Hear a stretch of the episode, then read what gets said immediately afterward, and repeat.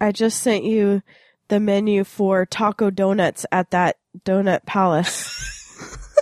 I'm going there tomorrow because yeah, Emily's going to some brunch thing with her friend. There you go. Yeah, it's my opportunity.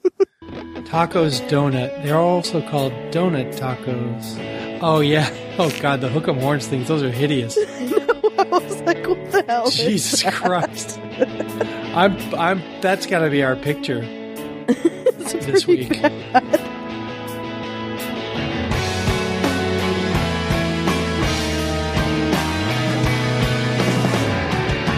Good morning, morning, and welcome to Little Red Bandwagon, episode number five in a collector series. And this is your safe place. This is your place to talk about and hear about TBTL. We every week we go over last week's TBTLs. Uh, we do TBTLisms of the day, which we'll get to in a minute.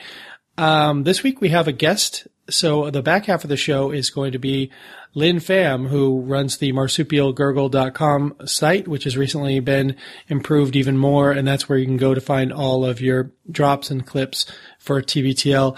Lynn has an interesting story to tell. He not only is the statistician for Wait, Wait, Don't Tell Me, but he is also, I think, the first 10 uh, and definitely the first 10 we've had on this show that had to be shamed into listening to the show.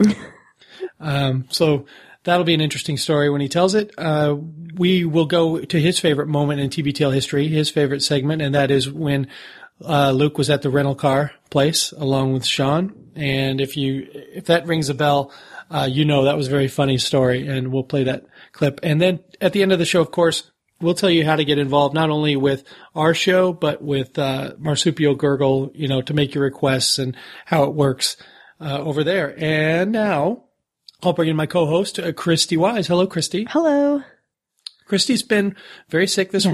week, but she's rallied and and she's gonna hopefully get through the show with us tonight. How you feeling, Christy? You gonna you gonna make it? Uh, I'm May. Uh, Pape's ready, ready in the um on deck to take over if I die.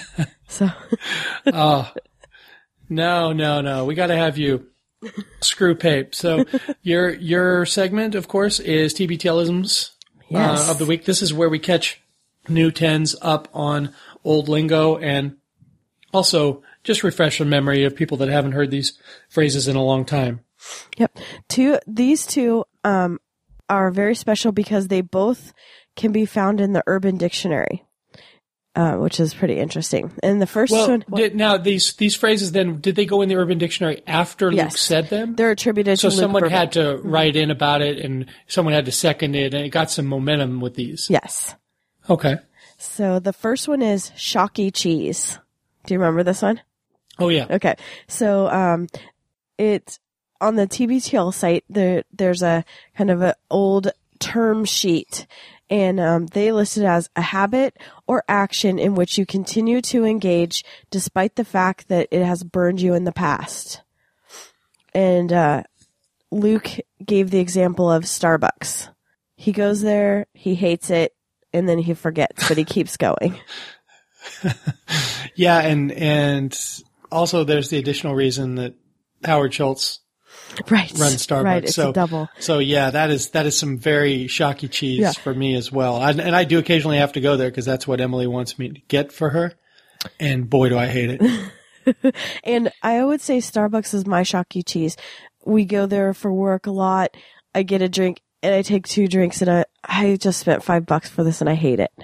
hmm So yeah.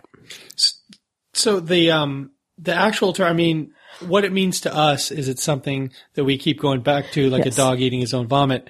but what it originally comes from, I mean, what what Luke was kind of getting at was those uh, scientific experiments where they try to see if a mouse or a rat can learn, um, you know, can uh, how they can process information and whether or not they go back and keep trying to bite the same piece of cheese that shocks them Right, over right. and over again is an indicator of of you know um, intelligence. So.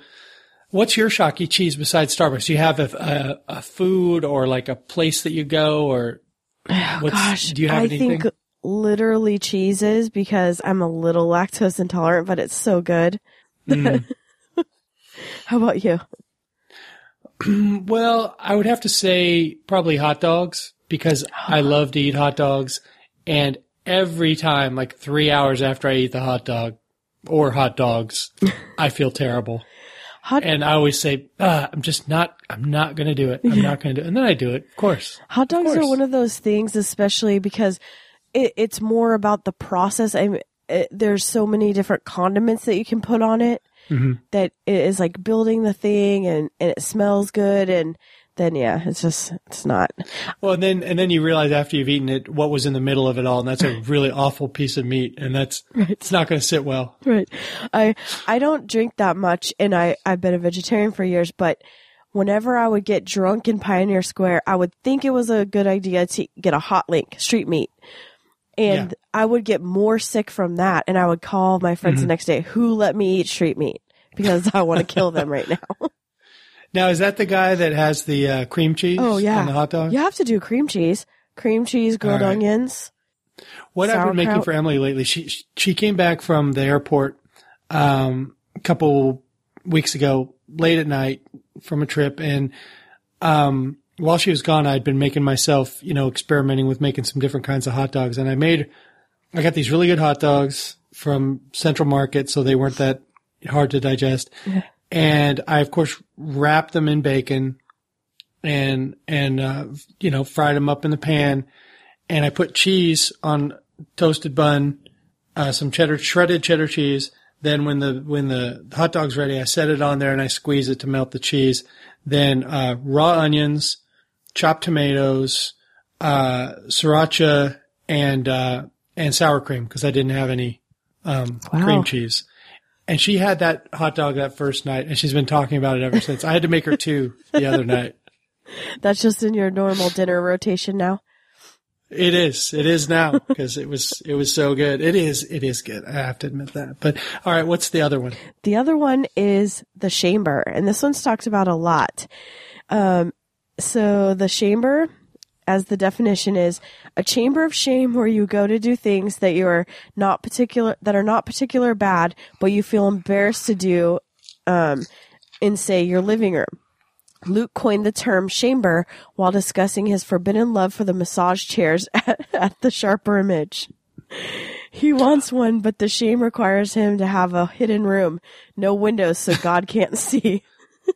Yeah, yeah. That does sort of present prevent the massage chair purchase because you're like, well, now I gotta gotta make a whole room. Right. You know, it's like that Seinfeld bit when when uh when Jerry got asked to be in a threesome. He's like, I don't know. Now I gotta get all new, you know, swinger clothes and a, it's just It just, so you just end up a not doing it.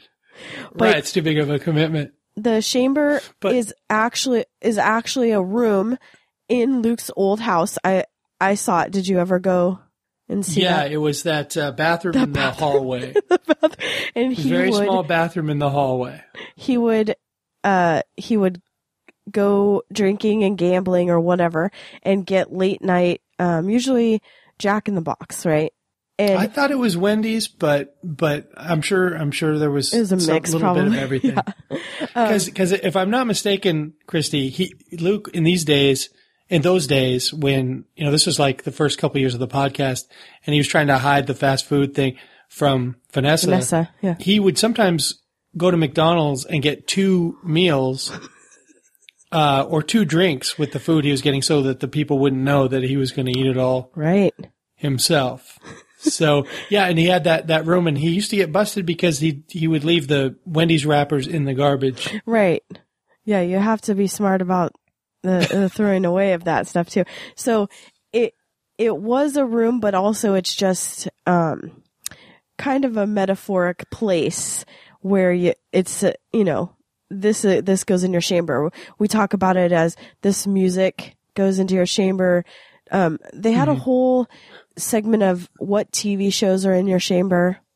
Um, so lots of things can be in your chamber. What what's in yours? Mike? It's funny. It's funny that you're talking about different kinds of things can be in your chamber because uh, Emily has each, you know a bunch of old phones, and some of them have some old music on it that uh, hasn't gotten you know all the way updated to whatever new like Apple products or whatever she's using. But there's one old phone in particular, one old iPad, I can't remember, but it's when Cullen comes home, he grabs it and he, he plays music off it. And it's music that he doesn't want to put on his, um, you know, it's like Backstreet Boys. That's the and, chamber I mean, there's, phone. right, right, because he's got all this stuff he doesn't want people to know that he, he's really into. You I know, love from his it. childhood or whatever. So he has like a chamber uh, iPad or I, whatever the whatever device it is, but it is all on that thing. He doesn't want it anywhere else. I love that. You know. It's a good idea. So, um, before we get to the uh, news of the week, there was a big development uh, this week. They kind of downplayed it on the podcast. Maybe they're going to be talking a lot more about it, but the the newsletter, the TBTL newsletter that's going to be coming out through Infinite Guest. It's uh, the first one was written by Andrew, and there was of course a recap from Stu or Stuve or Steve um, or whatever we're calling him. I Andrew wrote a really funny blog post. I mean, I thought it was really good, and and Stu is always good. Um, you know, I have mixed feelings about this, Christy, because I am the only TBTL blogger that never voluntarily abdicated. Uh, my blog was taken from me because I was blogging on Northwest mynorthwest.com, and when that affiliation ended and the affiliation with with uh, Infinite Guest started, I was out of my high paid position as the show blogger. And you know, we found an outlet here, and I can you know talk a bunch of mess about Andrew here, but I I just have mixed feelings because I enjoyed writing the blog. I think people enjoyed reading it, but uh, it's gone now. I need to let it go, but it's hard. What what were your impressions of the newsletter? Uh, well, gosh, so many. Um, like I was telling you, the the ten of the week that was something that I came in after, and I always was trying to bring it back. I was like, hey guys, let's do this. I even had a website that I used for other things for TBTL, and um, I was like, hey guys, let's do ten of the week. Asked um, Jen, like, I bet this would get people driving to the website if we did ten of the week again. And no one ever listened. Um, so I'm I'm excited about that. Um, I was, I don't know who Becca Richardson is, so hopefully you listened to Little Red Bandwagon. Welcome. no, she was pretty amazing. What I want to say about that first 10 of the week profile is her picture was so slick and her answers were so great. It just felt to me like, like it was a setup, like, like she was, um, uh, like the, the picture that came with the frame, you know, the, the people are so good looking. You just, well, I could re- put my ugly mug in this frame, but, but these people are so good looking and they're having such a good time. I might just leave them in there. Right. So, so yeah, that was it was pretty amazing first ten of the week because we've we've never heard of her, and hopefully we'll hear a lot from her coming up, just to prove she's real. Right.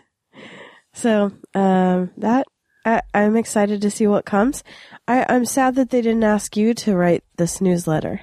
I think you would have done great. Yeah, I mean, the thing is that they have a guy on hand who's really funny and really good. I, I'm not I'm not that you know upset that he's writing it because he clearly listens to the show. His uh, and you know, he's doing very short recaps. In fact, when I was doing the blog, I wasn't doing much recapping. I would just use like three moments in the show as a jump off for a joke and then maybe tell a personal story. but, you know, that was my formula. He has his, uh, and it's very funny. So, you know, we'll, we'll see how it goes. We don't want to go to war just yet. Plus, we want Stu to be on the show. Right. Stu's going to eventually be on the show. And even though I'm constantly at war with Andrew, we're going to have him, him on the show pretty soon as well. You know, cause imagine if Andrew said no, the kind of shit that I, I'm sorry, the kind of stuff that I would give him if Andrew refused to be on our show. he knows he has to be on the show, but we, we have a lot of Andrew talk to get to. So let's do the week in review. So Monday, show 1837, how not to train your dragon the beginning of the show, um, I know Luke's already tuned out. Hopefully, Andrew, you're still here, but it was your weakest start to any to any week of TBTL ever. That earthquake story was super uninspired, dude. Make some stuff up, you know. Three point nine earthquake. First of all, why are we even talking about it? right. Three point nine. Second of all, if you're going to talk about it, bring something. You know, tell us your neighbor came over and stole your smokes. Your cats went crazy. Spice something. it up. Come on now. Um, but it did lead to Luke saying uh, he he brought up the pastrami grid, uh, which which was one of the funniest lines of the week. I think he was saying the the the backups that are built into the pastrami grid are ro- surprisingly robust. That was one of my favorite lines of the week. I think Stu sent that one out over Twitter too. Um, yeah, anything about that beginning strike you? Um, I I, wrote down undercarriage on fire. Now, I, I, I'm not remembering it right now, but something about Luke putting too much spicy gold bond on his nether regions or something. okay. Did you remember No. that story? I don't. Yeah, you probably blocked that out. Yeah. Also, with all the the fever fever hallucinations and and listening to the podcast, things kind of blurred in together. Okay. Well, I'll try to describe the, the next story better. Luke was doing live wire last Saturday night and there was a kid there in the front row and I think Luke swore or something and then he apologized to the kid and then pretty much played the rest of the show to that kid. Yeah. Um, He Burbanked it. and then he really Burbanked it because when he went to, he sat down next to the kid and the kid was like, you know, like when I was a kid, I was the kid who, when they came out with the bass drum and the ferals and the ice cream and everything, I hid under the table. Yeah. This kid might have been one of these kids because Luke sat down next to him and all the kid did was start crying. yeah. I, So, I would have done the He's like, same. why won't this adult stop talking to me? I'm never coming to this again. Yeah.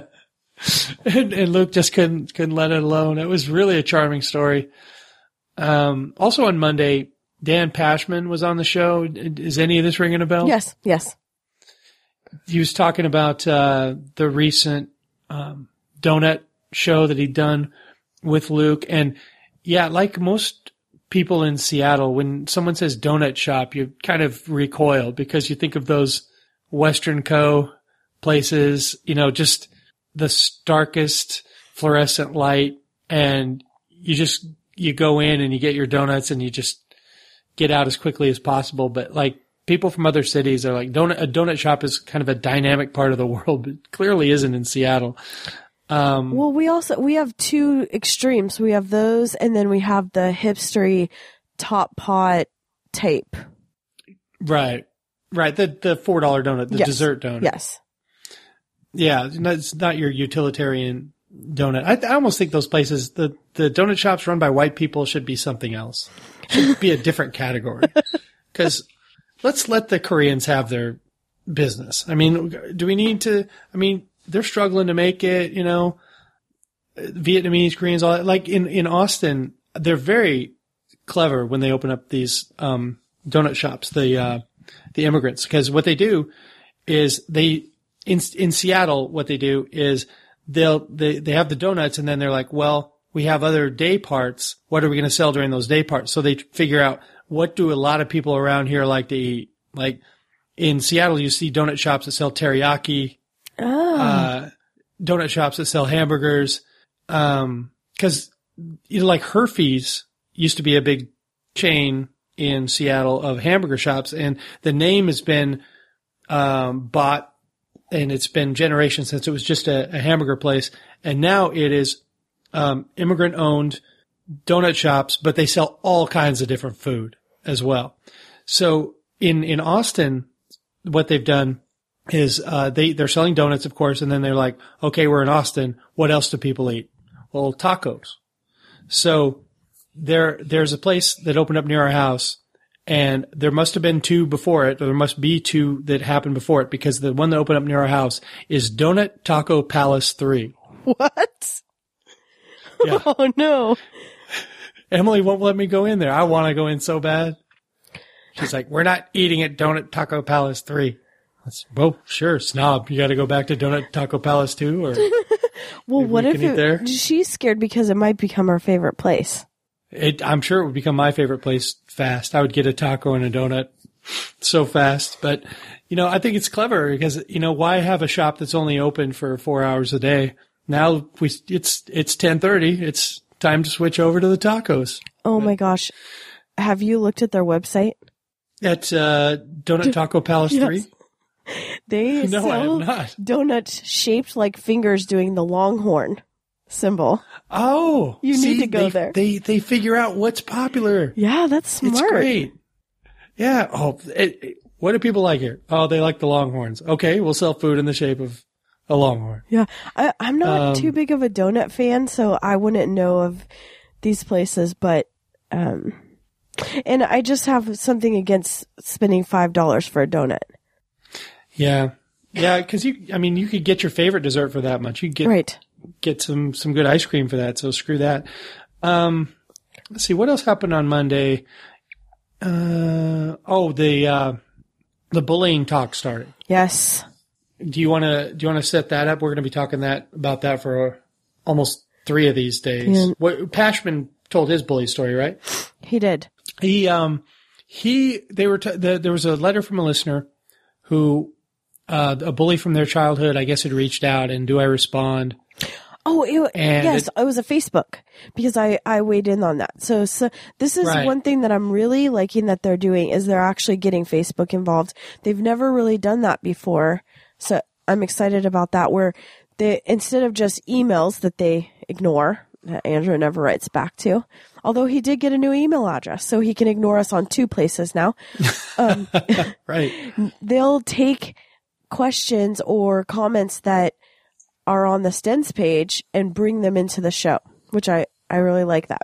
So someone on the Stens page just threw it out there. Hey, my bully, um, r- friend requested me. What should I do? And I think it had 50 or 60 Oh, it was a friend request, mm-hmm. right? Well, it's a smart thing to do rather than do the email thing because if you bring up a thread on the show that has 63 comments, it's guaranteed that it's interesting to the people listening. Because if you just pull an email, then you're in danger of like, oh, well, maybe I'm o- I'm the only one who's really interested in this one. But it's like a guaranteed, you know, listener grabber if it's already on fire online. So they were going to give some advice to this guy and they got into their own bully stories about reaching out and having been reached out to by bullies. And Pashman's bully I really liked because uh, he described the guy, you know, when he was a kid as a meathead. I mean, he wasn't didn't sound like the worst bully in the world, but he was he did bully Pashman. But he when when the guy friend requested Pashman, Pashman looked it up, looked the guy up, and he's still like doing all the like weightlifting and and wearing muscle shirts and you know uh, jet skis, like. And I think the phrase they used was he was really committed to the bit, you know, like like like he could, no one could possibly be that guy, but he's just going for it. Right. Like, you know, I, I appreciated that. They had a good sense of humor about that.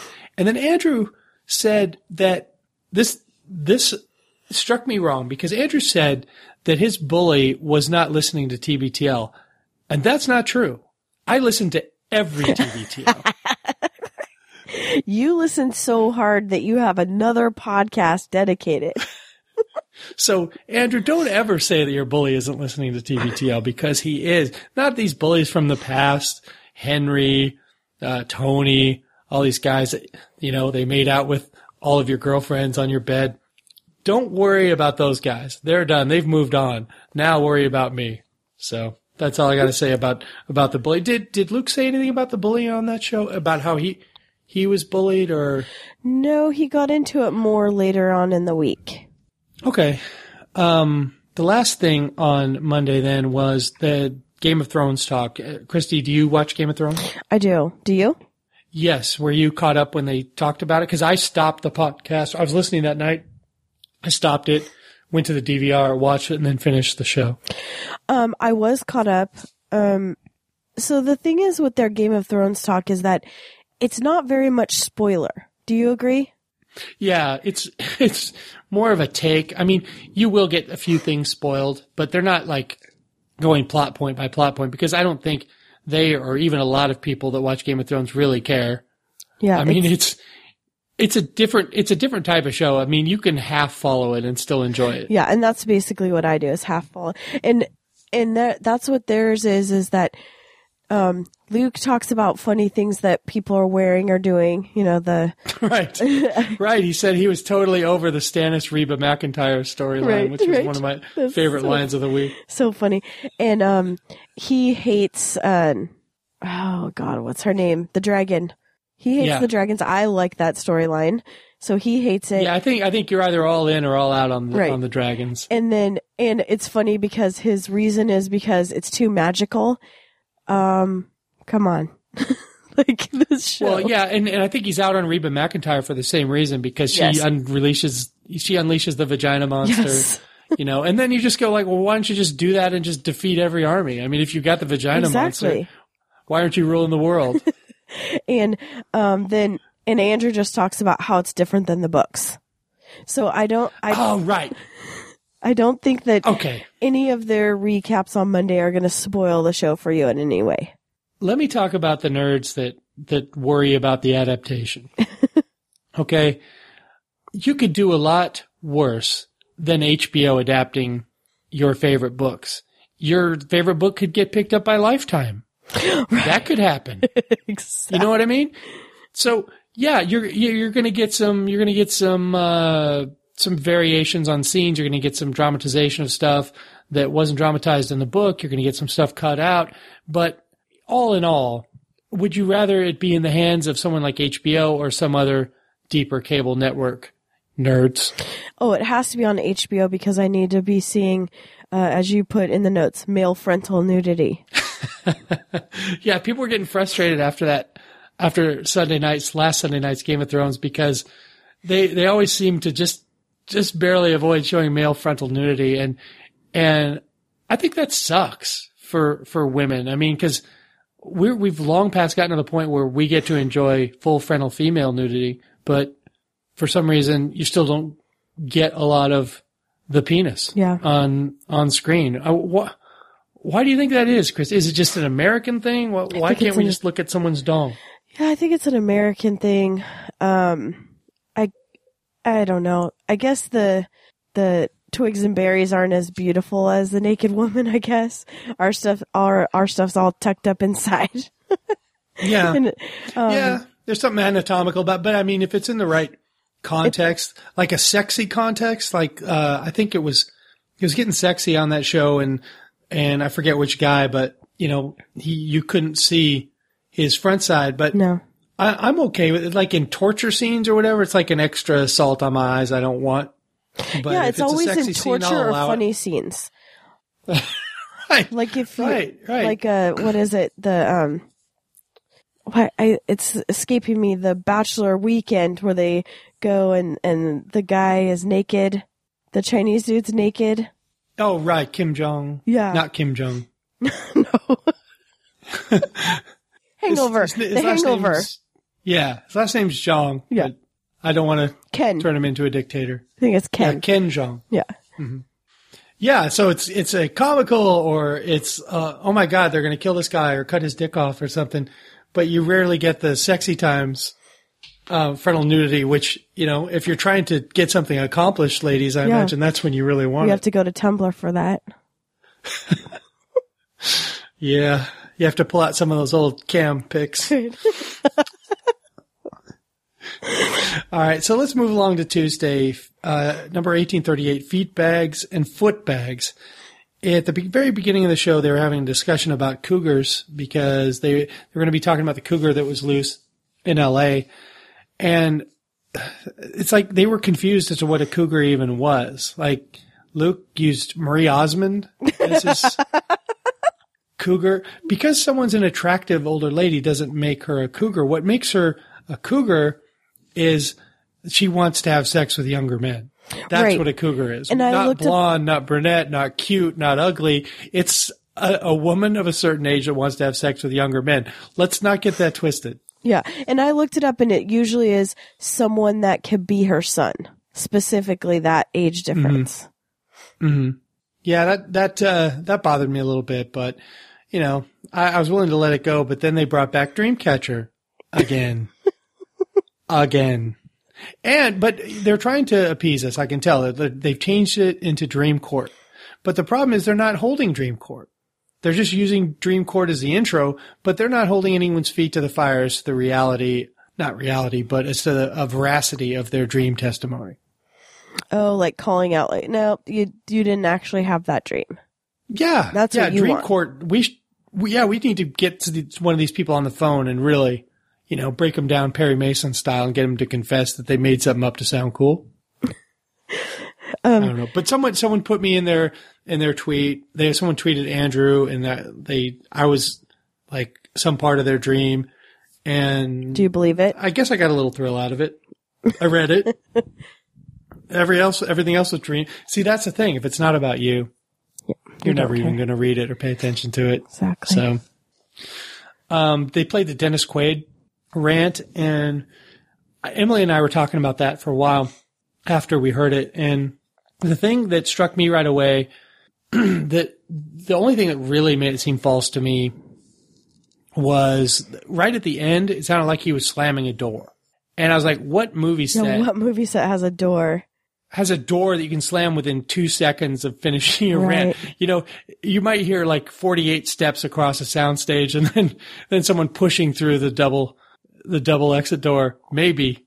But it sounded like he was exiting through a door, and I'm like, that sounded like a like a radio play exit. Right. Well, and You know? what I why I knew it was fake is that they how it was reported is he was filming something, but no one could tell you what it was, and Dennis Quaid hasn't filmed anything in a while, and that would have been something. I mean, we knew exactly right when Christian Bale did his. He was where what he was on the set, um, where it was, when it was. We knew all those things, and so it just seemed a little fake.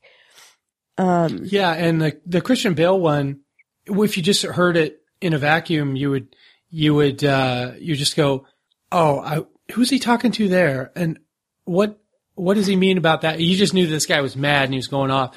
Like the Dennis Quaid one, he was being very specific about these people and that guy, Yeah. and these and Dopey Dick over here.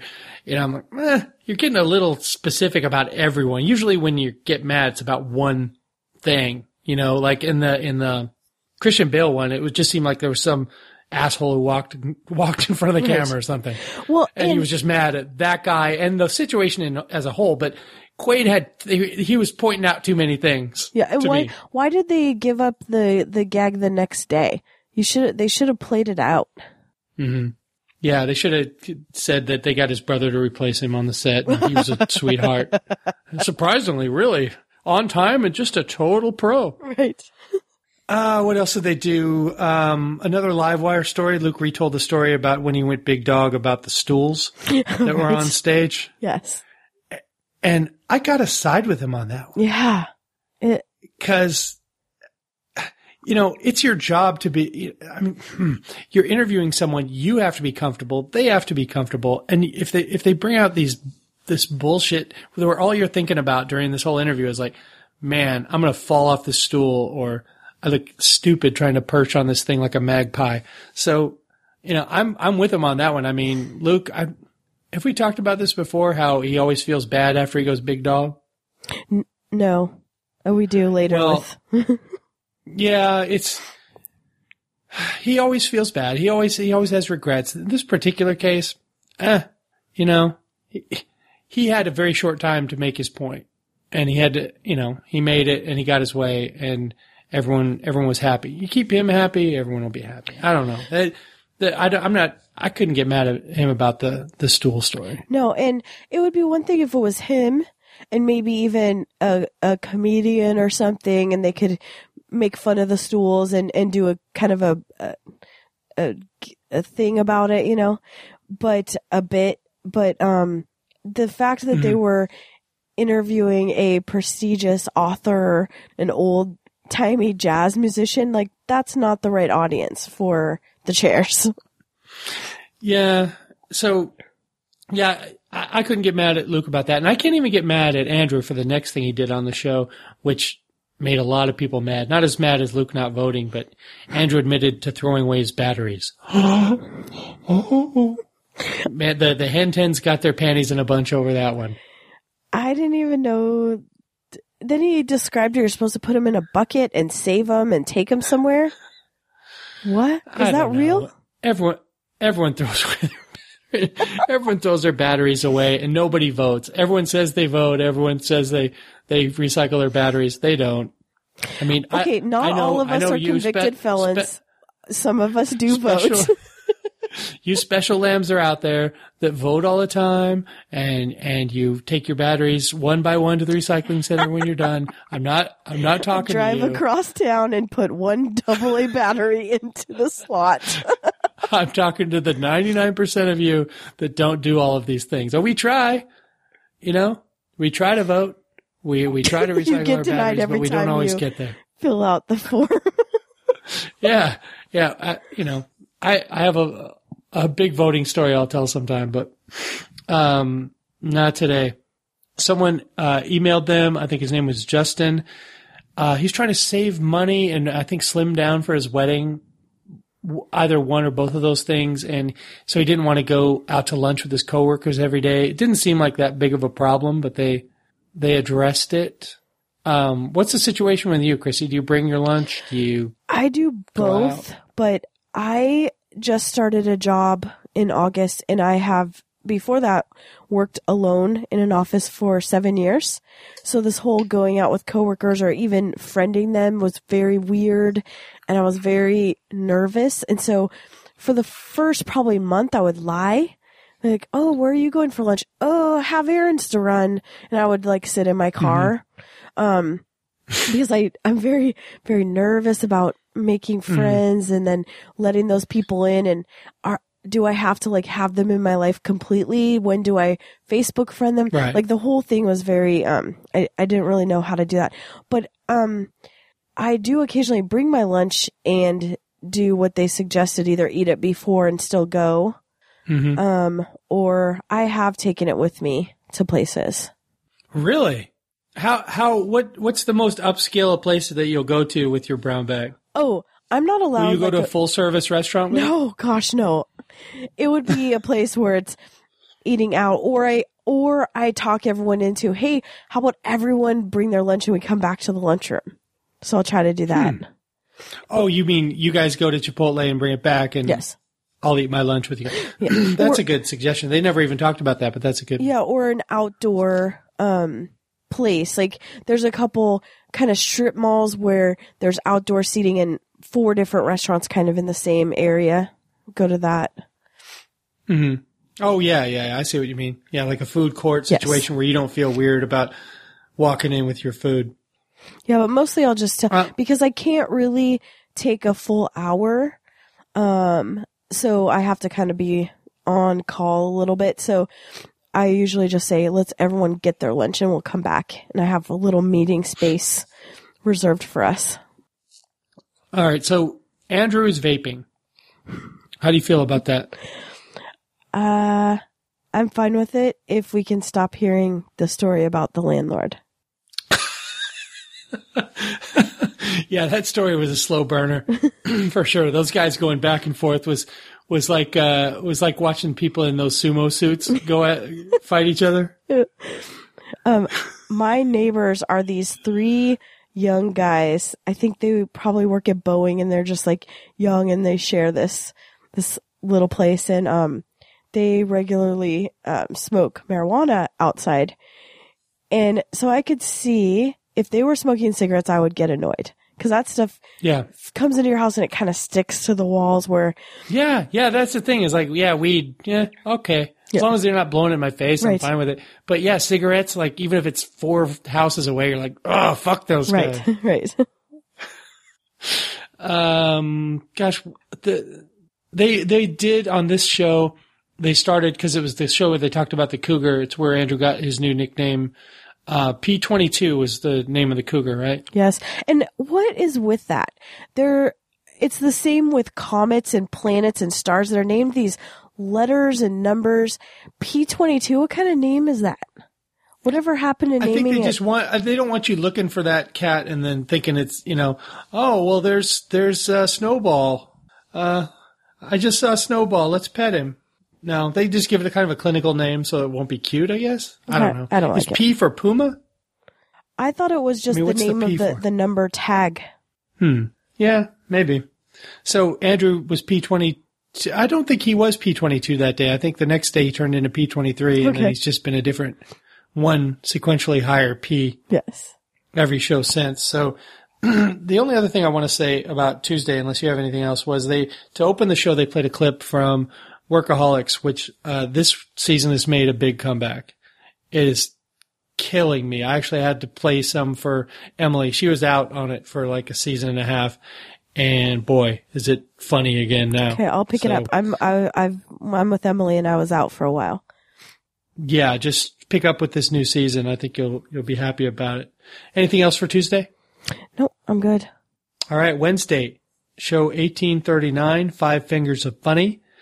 Um, this show brought back some bad memories for me. It was a good show, but it brought back bad memories because exactly a year ago on April 15th, Andrew was doing his taxes during the podcast. And this was the time when I started to get Facebook messages from people, email from people asking if that was for real. Is Andrew really doing his taxes on TBTL? Yeah. And I had to say, I, I'm not sure. Uh, if it was a bit, it wasn't a great bit, but he actually, I, because He they were talking about, he actually was doing doing, his taxes. I mean, he would get Yeah. he would get distracted in doing it, doing the taxes. Right. And- And then this year, he, he takes it to an accountant, and then they look at his taxes for last year, and they find that he's missed out on thousands and thousands of dollars. Well, no shit. He was doing his taxes while doing a podcast. and I get in trouble for being on Facebook while recording Nerd Out Loud. right.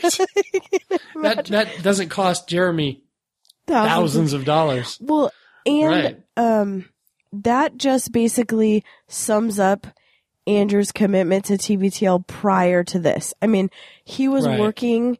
He was. I mean, he was committed commuting what two hours a day. He was in that car, hmm and then working from six a.m. to who knows when, and then just throwing TBTL when he could. We. I mean, there were there was a lot of talk about him um, trying to make an eye doctor appointment and feeling guilty about it, going to the DMV. I mean, that was everyday talk in TBTL. So it's another reason why we're glad that he's full time on here. But yes, I'm glad he gets all that Yeah, money it- back that he paid. it was it was bittersweet just because I was remembering a year ago how disappointed I was that it was happening and and because I am one degree closer to the show than most people they are all you know coming to me like what's going on this is this is unacceptable well I mean I, I know Andrew's not going to answer you but email him Yeah. because what am I going to do you know I got to do my taxes too luckily I wasn't doing a podcast so I did a great job You still it. have to do taxes? No, no, no. I'm talking about last year. Like I still, I was doing my taxes on April 15th, but I, I wasn't trying to, I wasn't trying to entertain thousands of listeners while I was doing it. Um, Luke asked a philosophical question. Will he find happiness pre 40? I guess he's like a year and a half or a little over a year away from turning 40. Um, do you remember this discussion at all? Christy, were you, was your mind clearing at all at this point? Um, I remember this a little bit. So Luke and I are, he turns 39 this month. And then in April, right? He's oh, April right. So he's, yeah, just a little so over he's just now. a little he's just a couple months behind me so i always like these discussions i think that he's significantly more happy and a different person than he was hmm when we first met him Yeah, he doesn't seem, he doesn't seem unhappy anymore. especially the the last two episodes of the week it's a whole different luke than we met all those years ago in cairo for sure Oh yeah, I mean, yeah, he's uh, he's evolving as a person, and and yeah, I I think you know he's worried about what he's accomplished at forty, but you know, finding your happiness, finding your smile, as they said on Last Man on Earth last week, is you know he's found it and he's happy, and they're you know we'll talk about the boat excursion later, but. But uh, but yeah, I don't think he needs to worry about that. I think they touched on horror movies, and I couldn't agree more with Luke about horror movies. Um, I hate them, me too and the reason I hate them is because if they're terrible, you've wasted your time. If they're good, you're scared, and that's not really how I want to feel. Like um, when I re- when I first realized I hated horror movies was I was in grad school at the University of Florida, and it was Christmas break, and I had three roommates, and they were all gone for the break, and I was stuck there, and it was probably one in the morning. And there really wasn't anybody in the whole apartment complex. They were mostly undergraduates and they were gone. I was a graduate student and nobody gave a shit, you know, about me, so I'm not going home. And I watched The Shining. And I think I spent the rest of that Christmas break just watching windows, doors, staying away from the tub. uh, you know, it was terrifying. And I was like, well, what's the payoff? That was an excellent horror movie. The best I've ever seen. Best I ever will see. the upside of watching it, I'm scared. Right. So there's no, I don't understand what the thing is with horror, why people like them so much. I don't get it. It must be some adrenaline thing that they can't get enough of.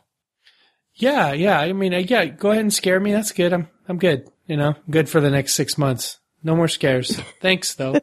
you know, but it's such a huge industry. It's, t- it's tapping into something that, that I don't understand. But, um, Luke, they were talking about the movie Saw without, I don't think either one of them's ever seen it. I've just seen parts of them. Cullen's a big fan of the Saw series.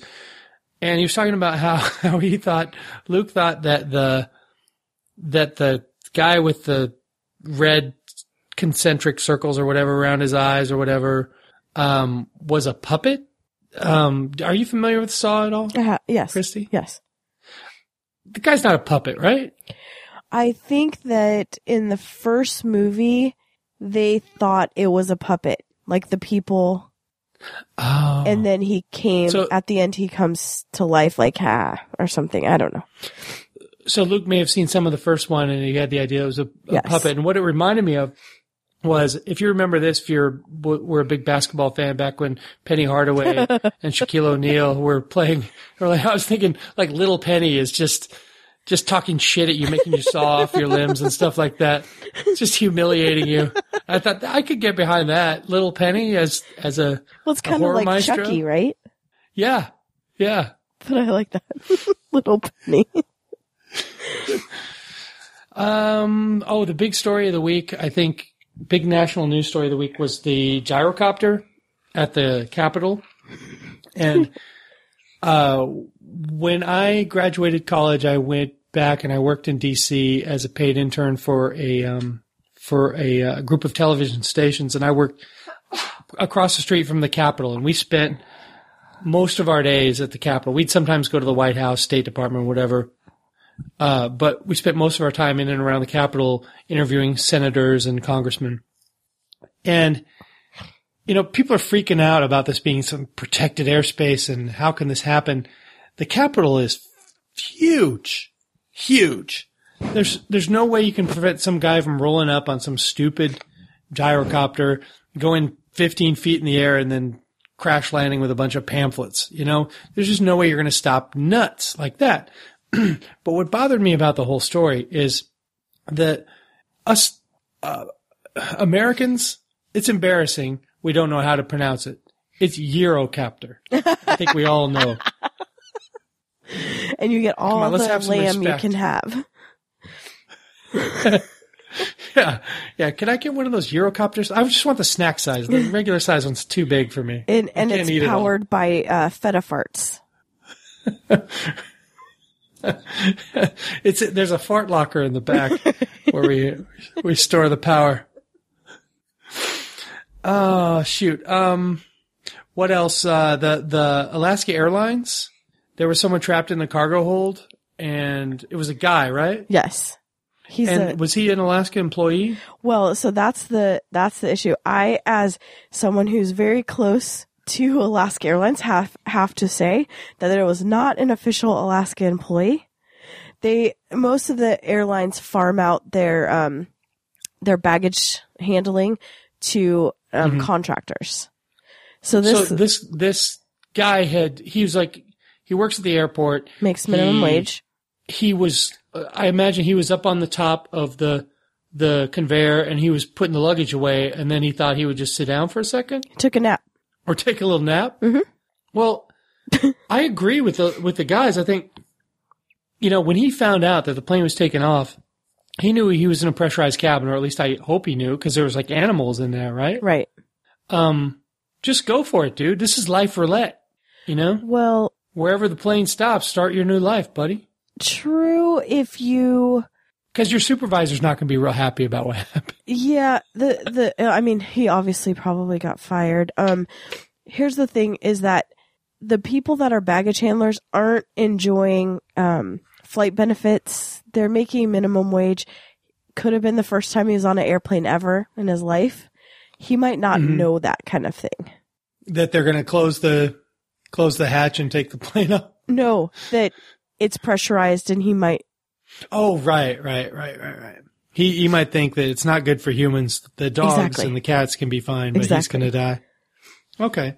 Um, the the other airplane story, airline story, was the TSA story out of Denver, where the the TSA people were giving each other the high sign when a, an attractive same sex person would come through for you know.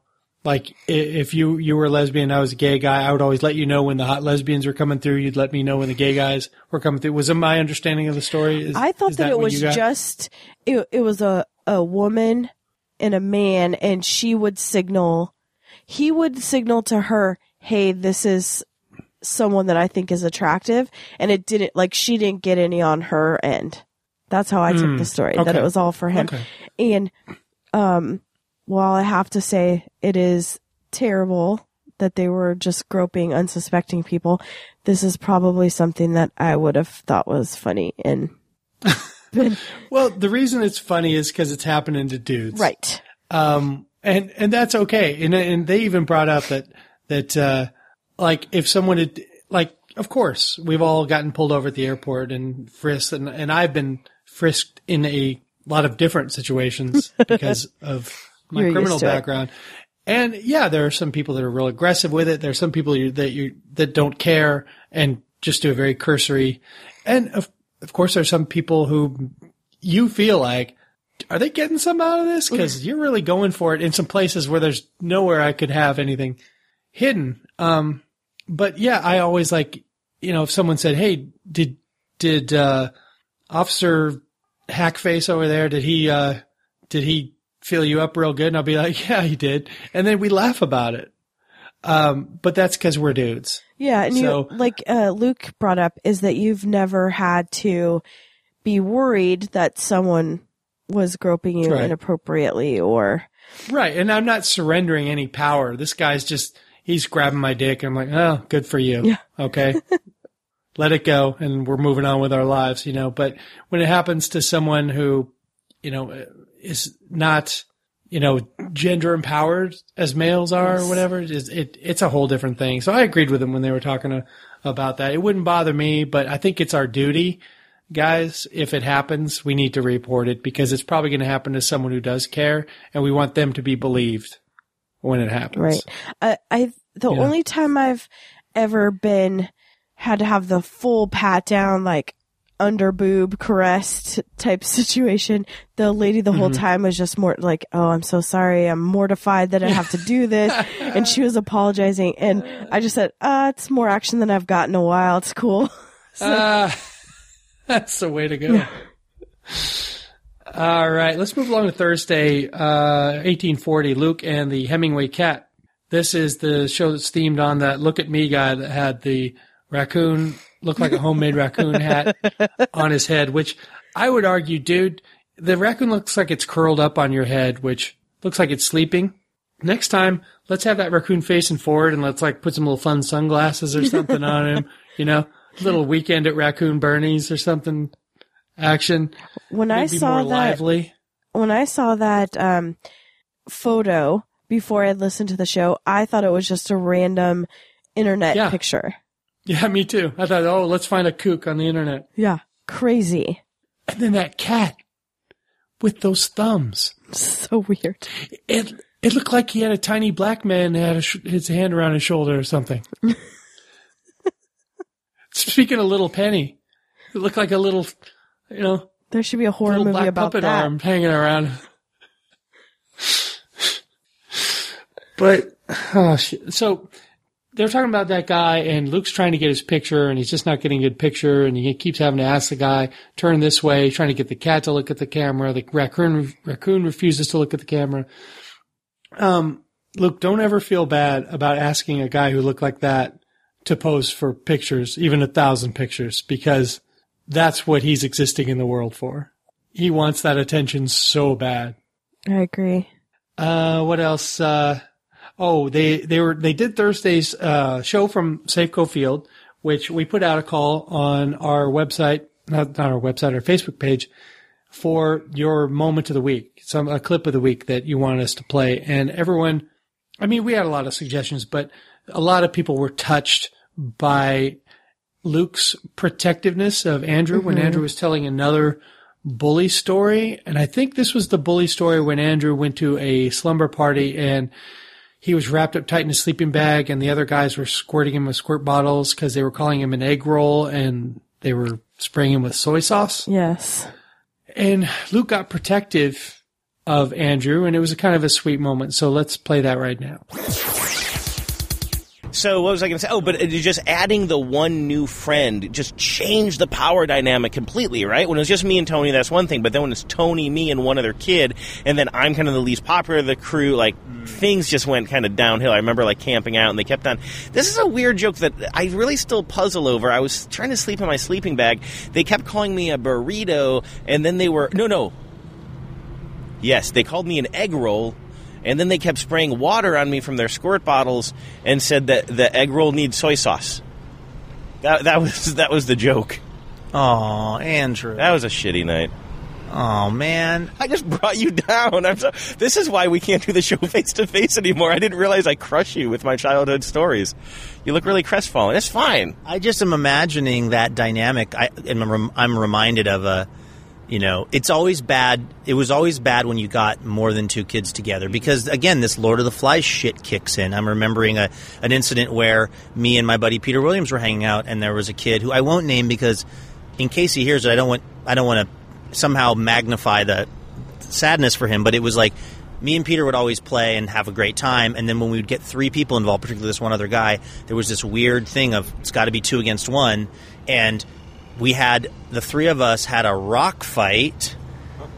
And this one guy was in the water in Green Lake. Somehow it ended up being basically, and this is so terrible. Uh. Me, Peter, not really as much as me, trying to basically chucking rocks at this kid, and him chucking rocks back, but but it wasn't fair. He's in the water. Well, that was part of the whole game was because he could he could duck down. but we were. I mean, it was it was at least ostensibly a like you know we're messing around, we're throwing dirt clods, this and that. But it got shit got a little too real when he was underwater and I threw a rock, and then like a hippo, he surfaced. I don't say that related to any weight problem. I just mean I just watched a video on YouTube of a hippo coming out of the water after this tour boat, so I had it in mind. He sort of surfaced, and the, uh, right at the moment the rock was right where he was, and it just conked him on the forehead. Do you know that I wrote this guy an apology letter like a month ago for this? Seriously? Yeah. This just and it just coincidentally, well, maybe not coincidentally coming up now, but um, wow, why did why did this just? Is this something that you just thought about a lot? It has always been one of the main regrets of my childhood. Did he write back? I mean, I don't even know if it got to him yet, but um, It was snail mail. yeah, handwritten. Wow. Yeah, because I feel uh, so. And the, part of the reason I didn't for the longest time was because I didn't want him to think that I was doing it just to make myself feel better, which is always the dilemma with these kinds of things. Is am I doing this for my benefit or for this other person's benefit? And I, I finally landed on the the the theory that for him to know that I recognize that that was a really really not a good way to treat someone. I, I want I just I want him to know that I know, and I don't know if that will if he'll be relieved with that or if he'll just be like f this guy or what. But yeah, I actually it's very weird we're talking about this right now because I totally did. That's why you got that look on your face when I was telling my egg roll story. That's what you were going back to. I think you're right. I think that like you're probably the closest friend that I've had who has been on the receiving end of the most of that stuff. If that makes any sense. Yeah. And so like when I when I hear you talk about that, I just I just it, it really genuinely kind of breaks my heart, and it makes me also really think about times I wasn't a, a big bully, and we've talked about bullying a lot on this show. And I've sort of rated myself many times, so I don't have to do it again. But like, I wasn't a, a huge bully, but definitely I could have seen myself in that situation, being one of the other kids, thinking it was fun to basically fuck with you because you weren't liking it, and because I had a squirt gun, and because again, this weird young boys need to to sort of find what they think of as the weakest link or weakest member and then gang up. It's a it is hardwired into us, which doesn't mean that we should do it, but it's it just makes me sad because it makes me think of the times that I was in the other sleeping bag, basically. Luke transitioned from that sweetness to making Andrew crazy with knuckle cracking. With the worst part of the week. it was it was the worst part of the week. Yeah, it's it, it really got dark fast because Luke assumed everyone wanted to hear his knuckles crack, and um, he he totally Burbanked that by trying to make trying to get Andrew to give him his was it his hand His thumb. Yeah. so that he could his thumb so that He's like, Andrew you're gonna really like it. I think you're gonna love it. Now, I'm someone who can crack their knuckles, crack their fingers and all that, but I don't do it in front of people because it's rude. It's not, it's not cool. Everyone talks about fingernails on a chalkboard. That is nothing to me compared to that. I actually Mm-hmm. Yeah. had to fast forward it. I fast forwarded yeah, it, it was through it. Was bad all around. You just brought brought the whole field, the whole Safeco field down with the with the knuckle crack. Yeah, he might- Thank God it wasn't in a studio or near good mics because that would have been a Oh. lot worse. I think. Uh, they might, um, the Mariners night might get canceled because of what he did to Safeco Field. right. Uh, you the knuckle cracker? We've heard about you. Get out. So um, Luke the Luke revealed that he bullied a kid. Um, him and two other kids were down at Green Lake and they were on some kind of outing and he and one kid were throwing rocks at the other kid who I mean this sounds like awful options. Either you dunk your entire head under the water in Green Lake uh, or, or you bring blind. it above or you bring your your head above water at Green Lake and get hit by a rock thrown by Luke. So a couple awful options for that kid, but you know, again, Luke felt bad about it, and I think he didn't he send a, Mm-hmm. a handwritten letter to that kid. Yeah, I really like that. This is yeah, the definitely a handwritten letter look. was nice. Yeah, and and like when you're on Facebook or whatever, you can just dash off a message and oh, I feel better now. But when you sit down and write a letter, that means you're sincere and you've thought about it and it matters to you. So here's a lesson to all you people that bullied people. And as Barb confirmed after the show last week, I never bullied anyone. So I actually until Andrew, I never bullied anyone. So uh and were you bullied? No, not really. I mean, my brother's five years older than me, so he beat the Yeah, crap out of me on a regular basis. yeah, siblings don't I wasn't count. bullied by anyone in school. um, oh, the the last thing I want to talk about on Thursday was Luke said he was talking about the bread bags, Mm-hmm. which was from you know an earlier show in the week, and you know he's he had to take his lunch to school in a bread bag, and then he would also have to wear bread bags on his feet to keep his feet. Did you ever have to do that? I don't remember doing that. I think I had waterproof boots. Oh, look at you, fancy, So fancy Bellevue yeah, kid. you just you just take your shoes off and put your feet in some waterproof boots, and and you're good. As long as you don't pee in them, and then you got to throw them into the neighbor's yard. So if you had only had bread bags on, you'd still have those boots. I would. I'd still have my cute little uh, first grade cowboy boots, uh, and my big toe could fit in each one of them. Um, he said his feet were fucking freezing, and then what that led me to was there was a post on the Stens page, and this post happens maybe once every three, four weeks, where someone said the swearing is getting to be too much on TBTL. I can't listen with my kids in the car. Um, I don't know. I'm we we beat the guy up pretty good about it. You know, it's do you want them to censor themselves? I just don't get this whole thing. Just either if, if it bothers you that much, then either don't listen or don't listen with your kids. Don't ask these guys to do a different show. Why do we want them to ever limit themselves? Yeah. I agree. Um, what I thought was really funny is that he was starting to get kind of beat up at the end and listener Donnie had, or had just said the day before, I really love this community. You're so, um, grateful to everyone is, um, so nice to each other. And then the next day, this guy just gets, gets pretty slammed. But, but it is the case. It, it's just like Luke said. Um, you don't need to announce. It just don't don't listen anymore. Right, right, right. Uh, I'm gonna not listen anymore because you're swearing too much. I mean, maybe I send that to you in a message, or but I don't want to change your behavior. You are who you are. You know, I don't listen to Marc Maron because the first 25 minutes of his show are him talking about himself, and he's terrible at it. So I, I would never send him a message or announce it on his Facebook page. I just can't because who the fuck am I? Right. His fans love his show. is keep doing your show, Marc Maron. I find those first 25 minutes to be the longest of my life, but, but some people like it and you're winning at this game. So don't quit. Like, you know, Luke, Andrew, as much as I criticize Andrew, don't ever stop telling boring stories, Andrew. It's working. People love it. Do you have anything else for Thursday, Christy?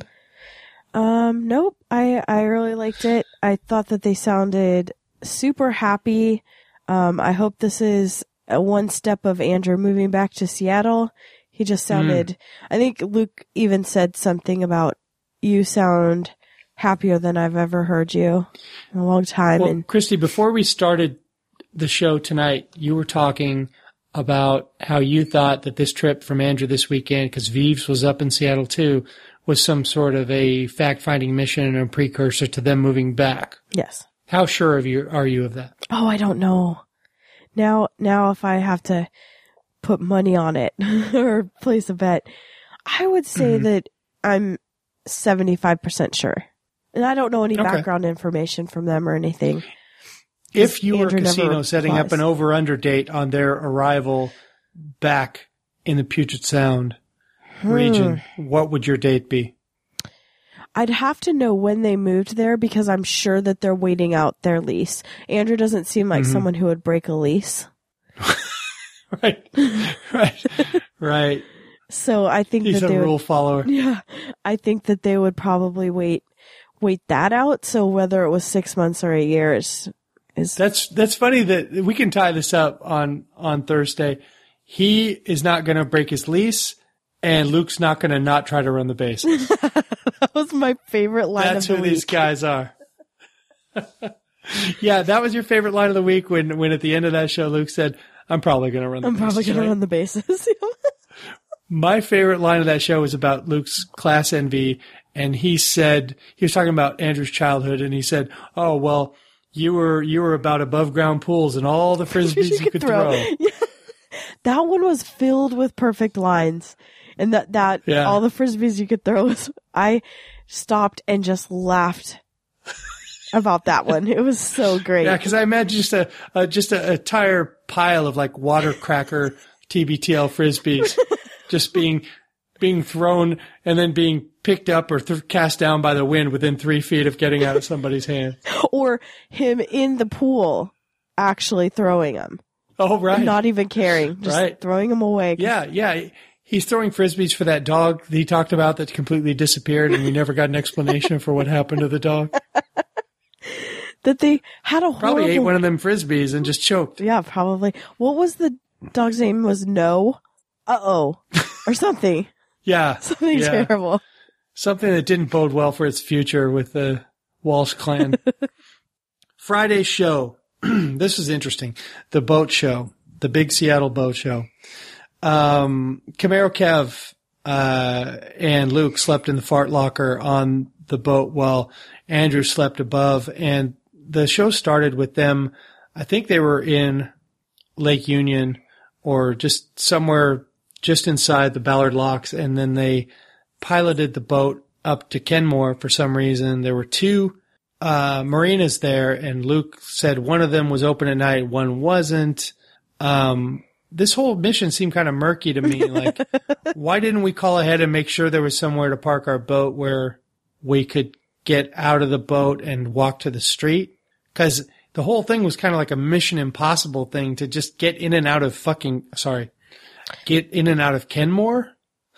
Which, if I'm going to risk my, another felony conviction or, uh, getting caught in some razor wire or some elect- electric fence, not going to be for getting into some bar in Kenmore. well, and just this whole thing, I can't believe that Andrew agreed to this, especially because when they when they said that the last time they went on this boat, they had to be pulled in, towed yeah. in by a tugboat, and it took seven hours. Well, and and when that happened too, this is interesting uh, Christy, because when that whole thing happened, they had to get towed. I think this was before Luke had revealed to the tens that he even had a wooden boat. Okay. So the story didn't really make it to TBTL because Luke he felt guilty about because the first of his seven wooden boats he bought right after the last TBTLathon. He thought you know, he didn't want people thinking that he'd taken their contributions and gone right out and bought a wooden boat. Did I say boughten? God, what an idiot. he went right out and bought a wooden boat. So I don't think that story ever got properly told, but it, we're kind of getting, piecing it together from all these things that are coming later.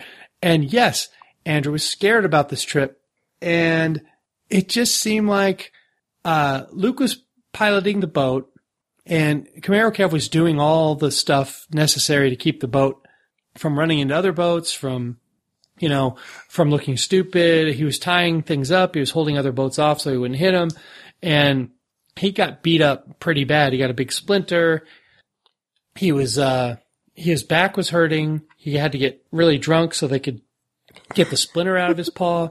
Meanwhile, this whole trip, it just seemed like Andrew was sitting in the middle seat with his purse in his lap. I mean, I wonder, did Andrew, did you ever like get those sneakers out of the bag that you brought and take your high heels off and, and, and relax? Did you ever, did you ever, uh, kick back and enjoy the trip? Well, I mean, Hugh, you can't blame him. I mean, look at Camaro Kev basically got turned handicapped because of this boat and Andrew just sitting by and watching it all happen. I say good for him. I Sure, in retrospect, it was a great decision by Andrew to contribute nothing to the to the actual operation of the boat. I um boats the the whole purpose of boats and the whole situation that happens around them just makes me so anxious that this show made me anxious. But I Yeah, it does. I like if you're if you're kind of a rookie around boats, it's very nervous making because everything's in close quarters, and you you don't you don't feel like you have complete control over the vehicle. Um, you kind of do need a Camaro Kev, unless you're an expert to you know to, you need a pair of hands to be Right. pushing off things, so you're not ruining anyone else's boat while you're trying to figure out how to use your boat. And them saying that, I think when they were comparing it to the, as you say, Eurocopter, that yeah, Euro. That's how that's how most of the world pronounces the Eurocopter. that if if something goes wrong in the Eurocopter, you just fall out of the sky, but the boat you just have to be tugged in. That's not necessarily true. I not necessarily right. last summer I saw a a boat full of drunk rich kids have to get pumped of water out that was sinking as it was coming into the marina. So that's pretty bad.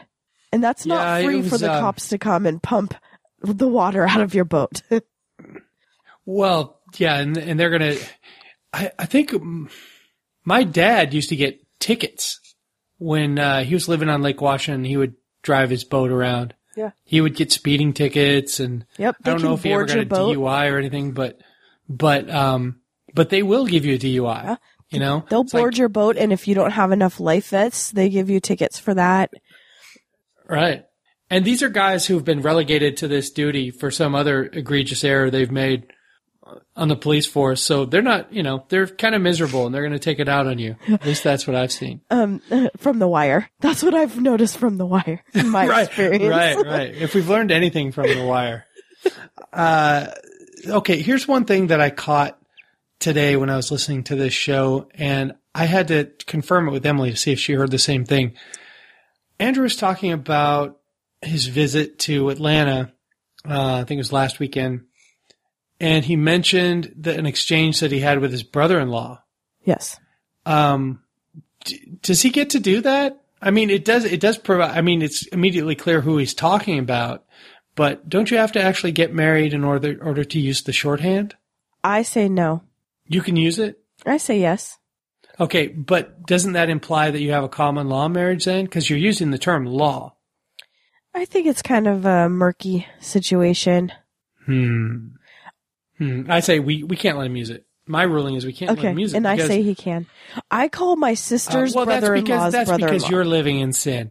You're living, you, you know, you're in the exact same situation. You and Jeremy have been together for like 14 years, and you know you're never going to get married. So yeah, you want to use that lazy shorthand just to be understood. But those of us that have made the commitment, that have walked down the aisle and made that very important commitment in our tuxedo t-shirts, we are the ones who deserve to use that language. Oh, that's what you've earned? Yes, we have earned it. We've made that commitment. You haven't. You're just a kid. You've only been married once. What do you know? How many wives have you left? Uh, left? Like literally? Yes. One so far. One so far. Okay. Yeah. Yeah. One so far. I just think it's and e- probably that's going to be it. it's just easier shorthand than saying my girlfriend's brother. It, it's just so much easier. And like, oh, so you have Yes, a it is girlfriend? easier. Yeah, we've been together 15 years. I mean, it's just there needs to be a different word because boyfriend and girlfriend seems so junior high. It just yeah. there needs to be it's true. something else. And then when you say partner, everyone thinks you're gay. Right. It's like, wait, you're gay for Jeremy? What what's going on there? Well, he does have a vagina, so Uh, people are pretty fascinated with Jeremy's private parts.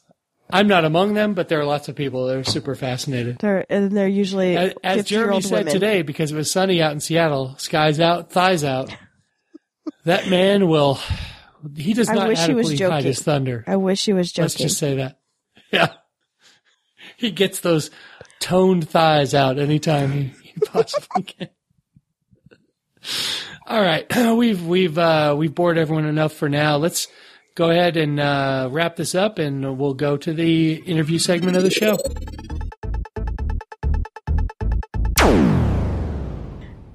Welcome, Lynn. Welcome to the show. Hey, thanks for uh, having me, guys.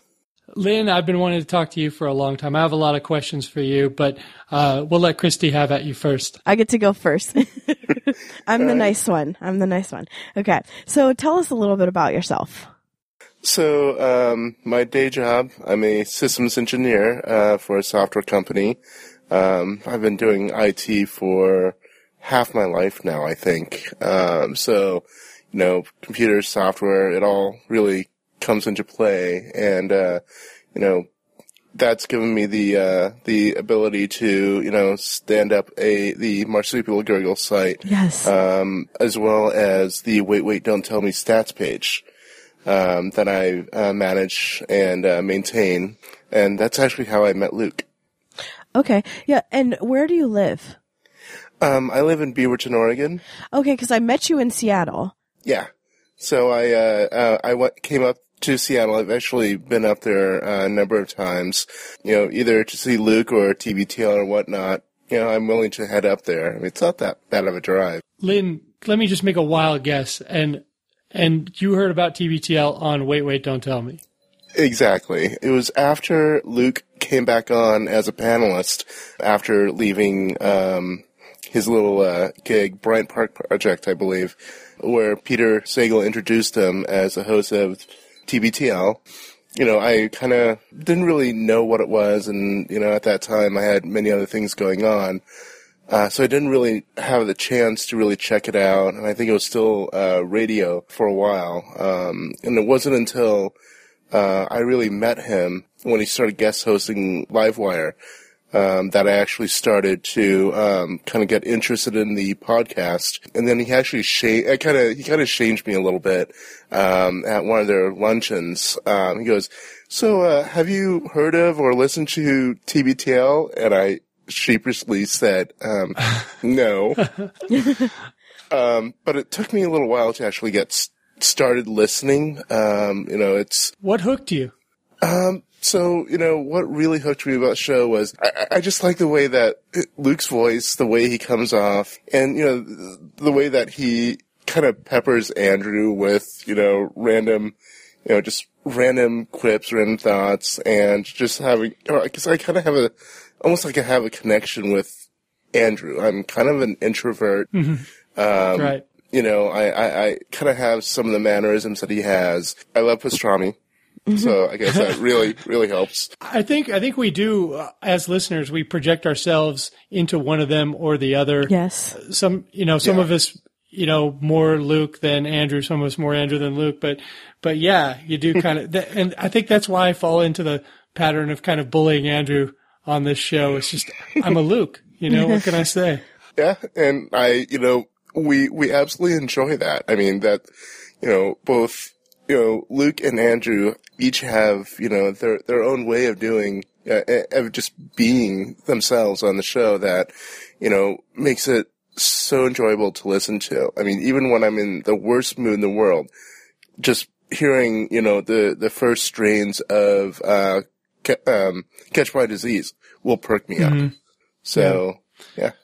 Well, before we get uh, into the TBTL and, and your clip, let's talk about um, the wait, wait, don't tell me stats thing for a minute. This is the question I really wanted to ask you, and I don't know if you've ever covered it on the Stents page or somewhere where I just haven't seen it.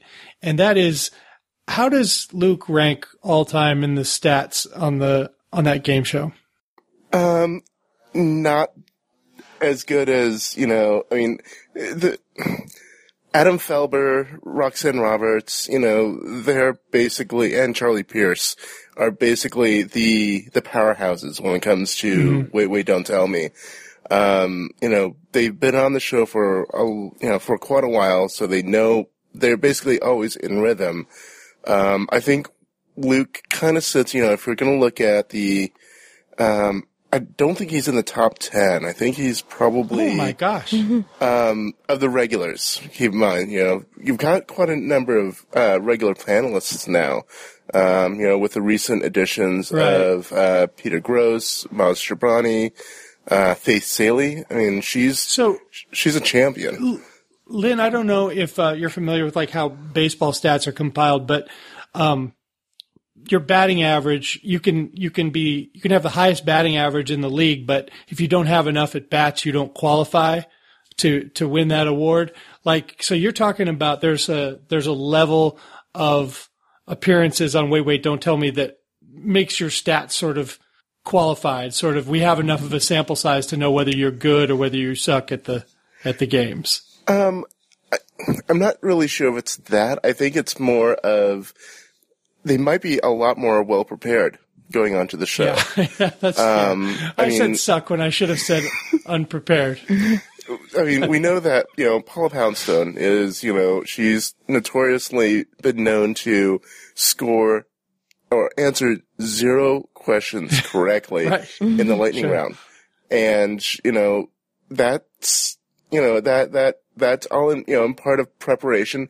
But, you know, you, you also have, you know, Luke, Mo, Paula, you know, which, by the way, are my trifecta when it comes to the panel.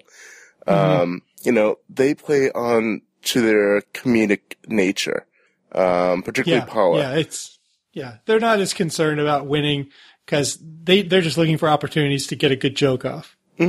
Yeah, I mean, totally. I mean, that's, you know, if we look at some of the numbers for Luke, and I know he's probably not going to be listening, so I could do a little stat shaming of him. Yeah, let him have um, it. so his lowest score is eight, and his max score is 19. Now, Eight, eight. eight. Eight. I mean, Holy cow, that's terrible. I mean, it's not as bad as two or four, but Don't you get six just for signing your name correctly on your on your badge? I think, well, I mean, the thing that throws a lot of people off is really the um, bluff the listener. That's the one that you can't really depend on getting a point on. Whereas the actual panelist questions between each of the major segments, you know, there's a very good chance that you get two, three correct.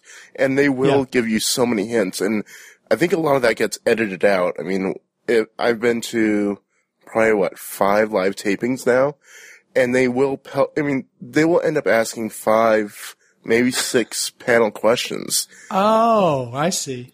And they usually cut it down to one or two per panel segment. So when you go and listen to the beginning of Lightning round, you'll, you'll hear like, Luke has three points, Paula has one, Mo Rocca has one. And if you go through and add up what you hear on the podcast on the radio, Luke may have only answered one right. Mo, Does that drive you crazy as someone who's so into those stats? Does it when I does it fir- feel like they're false? when I first listened to the sh- show and started doing stats, I was scratching my head big time. Yeah. Um, but after going to my first live taping in Portland, that's when everything clicked together. It's like, oh, they're asking X questions. We only get two. I mean, the other thing is, you know, you've, they've got to fit everything into about 44 minutes. Mm-hmm. A, a taping of live, uh, uh, sorry, of Wait, Wait, Don't Tell Me can take 90 minutes or even two hours. Um, the famous one was, well, at least to me, the, uh, the time when they had Simon Amstell, uh, British comedian on the panel there were just, you know, things stretched out to the point where it almost lasted two hours. And, you know, a lot of it was Simon doing his bit and all that, but, you know. Was he doing like part bits of his stand up routine or? No, no, no. He, I th- you know, if you watch his stand up, he kind of has a certain, um, he plays a certain character. He plays a certain, you know, he kind of, he may play dumb even though he's smart as all get out. Mm-hmm. So he played that on Wait, Wait, Don't Tell Me. Um, Hmm. You know, things that you and I would consider to be even as, you know even if you know we were British, born British, and came to the U.S. There are things that w- you would at least learn from you know watching shows or you know just even reading Hollywood Report. You know that you would know about, but the way he came about it and a lot of the questions got cut. Um, you know, he's just you know he he kind of played dumb. I think he did it to pull laughs from the audience. Um, Well, Lynn, here's my last question on, on this, and I'll give it back to you, Christy. You can talk about TBTL, but wait, wait, don't tell me it's just such a great show, and I don't give a damn about TBTL anymore. just kidding. Um, oh, No. Um, you go to the live taping and you see all these questions asked and they get some wrong, some right. And at the end, when you hear the, the final version on the radio, they have a certain score that they've worked up. When you go to the tapings and then you go to enter your stats, do you enter your stats or do you enter their stats? So, um, when I go to a live taping, I actually usually have a notebook or notepad with me, and I will actually check off every time they've answered correctly or when they missed a question. Um, and of the um, five that I've gone to, I think three of them have been have jived with everything that's happened. Um, The time that I went to New York City for the Cinecast event, they were off by one, I think. And then the one that I went to to Washington D.C. for Carl Kasell's farewell, which, by the way, Luke missed, and two wide, oh, two seats in the front row were wide open. So uh, That's awkward. He's just a little bit. Um, he he did go to the after show party though, so I'll give him that. Um, So uh, do you make an asterisk on your spreadsheet and just Yes. note that? Okay. Yeah, so basically, so if you go to, if you look at a, um, a show on there, I will actually have a field for, you know, what the segments are on the show, and usually right below that, if there is something, I will call it out. I mean, things like, um, you know, where Peter will say, you know, someone is in first place, but they're gonna, they're going third, or, or, just, or they're third place, but they're going third, but, although they're supposed to go first so yeah, there are times where I will call out the show, and kind of like whose line is it anyway? The points don't matter, ish. Right, right. It's laugh, laughs that we're Yeah. going for. But it, there's they sort of matter to me. But you know, then again, I'm just a stats kind of guy. Christy, before we get to the clip, I want to ask Lynn uh, one more question. And, and this one, um, the marsupialgurgle.com, this is, you know, it's a treasure trove of, of drops and clips. And we've been using it for our purposes. So thank you very much. yes, for that. We it's really been great. it. Yeah, I, I'm glad you guys are using it. I mean, I'm I'm pretty humbled how, you know, every time somebody you know emails me or sends me a message on Facebook of, you know, I've been you know been on the site for hours just you know having fun, and of course you know not making the 11, their 11s very happy, but you know I, I I'm I'm I'm humbled that you know it's actually grown uh, and has been part of TBTL lore. Yeah, it's fantastic. But uh, anyway, Christy, let- let's get to why we're here. Okay, well, um, can I ask him some questions? Sure, go ahead. Okay. First, have you ever gone to Chicago to see Wait Wait? I've gone to Chicago once, and that was when uh, Simon Amstell was on the panel. Um, it was, I think, July, so it was just horrible heat, horrible humidity. but it was so worth it. And then did you, I know you're a relatively new to in about a year. Is that correct? Yeah, yeah. Did you hear the story about when, um, Wait Wait came to Seattle? Um, they've been to Seattle, I think, two or three times now. The, this is the one where, uh, Susie Burbank was in the audience and she got really upset that they called, they did the, you know, they say Luke when he comes out and they thought they were booing him and she got really upset about it. Shot some arrows at some people. She got really Wow. upset. I, I think I've heard it maybe, you know, mentioned offhand either by Luke or by one of the other um, people that have been there. But, uh, well, I yeah, think there is audio of that, Lynn. You might be able to get a hold of audio. of that. I, I'll see what I can do. Um, what what made you do the marsupial gurgle? Um, so, you know, I, I, I have a you know, there are times where, you know, when I have, when I kind of build up an obsession for something, um, I find interesting ways of, you know, doing a, you know, having a creative outlet. So with the Wait Wait stats page and, you know, I started, you know, when I started joining, uh, and actually being semi-active in the Sten's Facebook page, um, you know, I've saw, you know, questions of, hey, you know, when did this drop come from? Or does anyone have a, a, a copy of this for a ringtone? Um, and I think, you know, it kind of started with the actual, you know, instance of the marsupial gurgle. Yeah. Um, so, you know, I started to, you know, kind of find ways to pull the show, you know, take clips and just put them on a page just right off my own website. Uh, and that just kind of grew, uh, more and more. Um, you know, and it's, you know, for me, you know, it, it gives me the opportunity to pay closer to att- attention to what, you know, what's on the show. Um, and it's also humorous to see, you know, even if you take something out of context or even within context, it could be outright hilarious. I mean, I can't believe we haven't already played the the drop, and that is the how the website got its name. yep. And did And you was- name that? Did you coin that phrase? I did not. So the um, you know, when the um, sound happened, when when Andrew uh, made the marsupial gurgle sound, um, it was show fifteen eighty three. Um, the next show, um, I think Luke got an email from a ten um, asking what was that sound at minute X. uh, it, it was some type of you know gurgle from a marsupial cretin or whatever it was. Yeah. And then right after that, Luke ended up coining the term marsupial gurgle. It's like a noise that one of those delightful looking uh, marsupials would make while you're taking a selfie with it, and then it rips your face off right. Exactly, exactly. And you know, in you know that in show fifteen eighty four, when you know they discussed the sound, Andrew ended up you know trying to recreate it without you know without doing that well of it. But what I've noticed is that that sound actually is close to the uh, Strong Bad's sound when he's uh, at the beginning of the techno song. So, but you know, it's kind of you know funny to have Andrew, tr- you know, his interesting sounds have grown. You know, I think it was uh, show, you know, uh, I think it was yesterday's show, eighteen forty, uh, when Luke was popping his knuckles.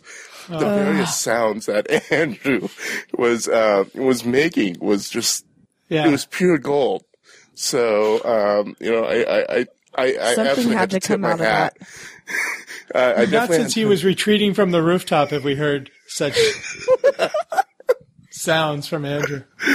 So yeah, I, I I tip my hat to Andrew for you know making TBTL history in terms of just the the most interesting sounds, um, and you know giving us gold to listen to and have it as our ringtones or our notification sounds. That has to be so weird to him to know I- that. yeah, and you know it's you know I I I hope he takes it in good stride. I I hope he embraces it because that's essentially what he's known for now. And Lynn, will That you and be? being unsure of his vocabulary. yeah, exactly. Oh, That that and being cat rolled. Yeah, exactly. I don't know what you're talking about. Lynn, will you be coming up for the Mariners game? Um, unfortunately, I won't be able to. Uh, work is, uh, you know, things are going to get busy that week, um, and I think I'm on call, so that means limited travel for me. Oh, It's very sad. Yeah, but um, I'm hoping that they're going to do the uh, the summer picnic, and I'm, you know, if they do, I'm definitely going to be up there for that. Okay. So, Lynn, we want to get to your favorite moment in TBTL history, and uh, it's one that I remember pretty well. It's pretty recent, actually. It was um, Luke. Luke, uh, he was traveling for some reason during a very busy time of the year. Can you do? You, can you can you give us a better context for the the clip we're going to play? My favorite segment um, was when um, Luke went to, I think it was Enterprise Car Rental, to pick up a car that he had made a reservation for. And, you know, he went in there. Um, there was, I guess, a line of people, none too happy. And he finds out there's no cars for him um, to rent. And he basically kind of just goes, screw this, I'm out of here. But Well, let, let's not let's not spoil it. I mean, that's a good setup because let's play the clip now, and then let's talk about what happened to Luke Okay. when he uh, after he goes nuts. So, uh, anyway, uh, I was trucking around town in an Uber as I often do, but I had to get a rental car because I'm going to be going across state lines, and I made a reservation with Enterprise, and I called the guy this morning because for some reason I had a premonition. I was a little bit worried that they were going to be out of cars, um, even though I had a reservation. So I I called the guy up at this location we're driving to in the University District of Seattle, and he said, "Yeah, yeah, uh, we've been running kind of low on cars, but I have them, and I'm, I'm bringing some cars over from Lynnwood, and just um, it'll be fine." I said, "Okay, great." I said, "I'm going to be there in about an hour. I have a reservation." He said, "Sure, it'll be covered." Okay. So your reservation, your time is what, around 2 o'clock or something? No, my time was it's supposed to be at um, uh, let's see, noon. Oh. So I was going to go there, get the car, then come and hang out with you and do Ah, this show. Uh-huh, okay. So what happens is, I roll up in the Uber, and there are like ten people sitting despondently in the lobby. There are no cars. Right.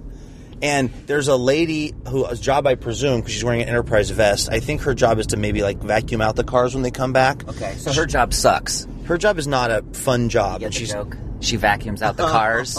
Her job literally sucks. I didn't want to have you continue on with your comment here, Yeah. thinking that I was just saying that she has a shitty job. I'm glad you clarified. I, I mean, I'm a little bit glad you clarified. You're welcome, America. so, this lady who has a sucky job, literally, she's just standing in the parking lot. She'll probably be there when we go back. Oh, she's standing in the parking lot with a cigarette dangling from her mouth. She looks like she just got done done with two tours of duty in Vietnam. Uh-huh. She looks like she's just like has like she's been through something Okay. because there are no cars, right? right? there are all these angry people who want their cars, and she just wants to get the cars ready for the, but there are no cars. So she's just standing there with her vacuum in tow and a cigarette dangling out of her mouth, much like Hunter S. Thompson. Which Yeah. I, not to get too off track, I just watched Where the Buffalo Roam last night, starring Bill Murray and Peter Boyle, based on some uh, some writings of Hunter S. Thompson. Not a good movie. I know it's so not as good as Fear and Loathing in Las Vegas Yeah, is. nothing, nothing. But I just wanted to comment on the Hunter S. Thompson there for a moment. So um, she was a Thompson esque. Yes. And, but I- at first I actually didn't even notice her. What happened was I rolled up in the Uber, and I was running a little bit late to get the car. At that point, I needed, I needed, as they say in Big Trouble in Little China, Sean, I needed crackerjack timing. right. this is going to take crackerjack timing, Wang. so I needed crackerjack timing to get the car, to get down to KIRO, to pick you up to do this show. Right. And there, I get there, and it's like the lobby, as I mentioned, is just full of sad people, and a guy who's probably twenty two years old, clean cut, enterprise rental worker. Who has no cars? And I, he's, I said, "What's the deal on like why aren't there any cars here?" And he goes, "They're bringing him over from Bellevue." So I was angry about that. Sure. And Because they said that they were going to have a few, right? and I had a reservation. You know, I mean, it's like I felt like I was upholding my end of the bargain in Yeah. terms of the customer business relationship. I went online, I made a reservation for a certain time. I even called ahead, and then I showed up. But there were no cars, Mm-hmm. and um, all these people in the lobby are super pissed because they all are trying to go on weekend trips. Right. They're, all, trying to go to Portland to see That's you right. perform Livewire. Thank you. I mean, I just, we were all thinking it. Somebody finally said it. so, I get annoyed, and this is the thing. I don't do this very often. I do not like, I do not like yell at people in customer service situations because I usually am able to remember that it's not usually the person who's working the the register or whatever. You know what I mean? It's like they're usually not the person responsible. so as long as the person's being polite, the only thing that will get me really mad is if someone seems like they're just being rude for no Right. reason. And indignant and just being an a hole for no reason. Right. Precisely. So that wasn't what this guy was doing. Okay. But so I I'm standing there in the doorway. I have my like luggage with me. And I look and the Uber is still idling in the parking lot. And I look at the guy and I realize there are no cars and the cars are coming from Bellevue and they'll probably never be here. And I go, "Well, this is a pretty fucking great system." Wow. And then I, I go, so I guess the reservations just don't mean a thing here. And everybody looks up at me just kind of like, All the people that are sitting there. but they're just like sad. They're just like, they've lost the will to live now. They're just like sitting. They don't even really have much of a reaction. I, I felt like I was probably saying what they were all thinking. You were at that moment the lord of the flies. Indeed, indeed. So I storm out, and then I get into the Uber, uh-huh. which makes me look like a makes me look like a weird rich person. Because I roll up in my town car with my driver, and then I get out and I go in and I berate the staff of the Enterprise Rent a Car, Yeah. and then I just go back out, and then but then I don't know what my next move is. So as quickly as you berated him, then you left. no, No? I didn't know where I was going to go next. So you berated, waited a beat or two, and then went back to the Uber. Yeah, but then I'm just sitting in the car, and everybody can still see me. Everybody who's in the waiting area can just see me in the car. Did you slowly roll up the tint? Was it a tinted window at least? I think it probably was. you could have slowly rolled up the tinted window as you're looking out, and they just see you disappear in the car. That's right. And then I roll the other one down and I ask someone for a Grey Poupon. yeah. so I'm sitting in the car and I don't know what my next move is Okay. because I've store I made a really theatrical exit that, That was was- kind of mean to this young kid, Uh-huh. and now I'm just sitting in the car fuming, and I, I don't want to go back in because I feel like a jerk, and and again it would be really embarrassing, but I don't know what to do, so I call the phone number that like 800 number for Enterprise, Mm-hmm. right? And it says if you want to talk to a real person, hit you know button three. So I hit button three, and I'm like, great. I'm ta- and like this, somebody answers the phone. This is Brendan, and I go, hey man, I'm hoping you could help me. I'm in Seattle. I'm trying to rent a car. I get to the place. There's like ten people in the lobby. The kid is totally overwhelmed. I have a reservation, and I just like I'm really frustrated by this, and this this guy is completely lost in there. Can you please move my reservation to another location where they know what the hell they're doing? And Brendan goes, "Yeah, I, you were just in here." That's Brendan, the guy that you just berated. Yes. No. Because the number I had in my phone, I had called this location. So even though it looked like an 800 number, it was the most recently dialed number. It just rerouted me back into the enterprise loca- enterprise Wow. rental car location where I had just where I was sitting in the Uber in the parking You lot. just Uh, berated Brendan, and now you're talking to him calmly on the phone, explaining hi- his situation to himself. yeah. And he says, "I can drive you to a car." I felt like such an ass. So then, what did you say? I mean, what do you what do you say next in that situation? You're like Brendan. I'm sorry. What do you do? I wanted to Did you get out of the car on your phone, walk up to him in real life? No, I didn't. I, I wanted to get out of there as quickly as possible. Yeah. So I just said, I'm just going to go to the downtown office and see what I can work out. And, and he said, okay, no problem. He was actually totally cool about Yeah. it. And then I, um, so I did. I had the Uber guy take me down to the downtown office where I got this bitchin' Subaru Outback. Uh, This is pretty bitchin'. I like it.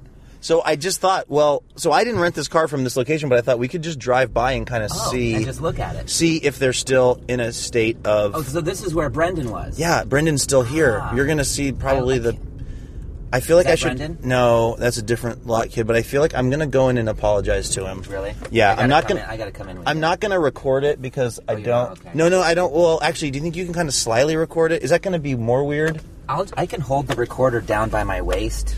Okay. Yeah, so it's not looking weird. And I'll just have it pointed towards myself. Do you think? I- Here's my question: If I go in and apologize, and you're, and it seems like you're recording, is that going to wig him out more, or should I just go in and? Uh, Why don't should- I just carry it in, Okay. nonchalant, and if Okay. he asks, "Hey, are you recording me?" Then we punch him and run. That's a terrible plan. Okay, now I've turned the sensor up to like a million. Okay. So, um, So that way I can hold it down near yeah, my waist. maybe you have, just hold it kind of like here. It should pick up something. Okay. All right. All right. Here we go.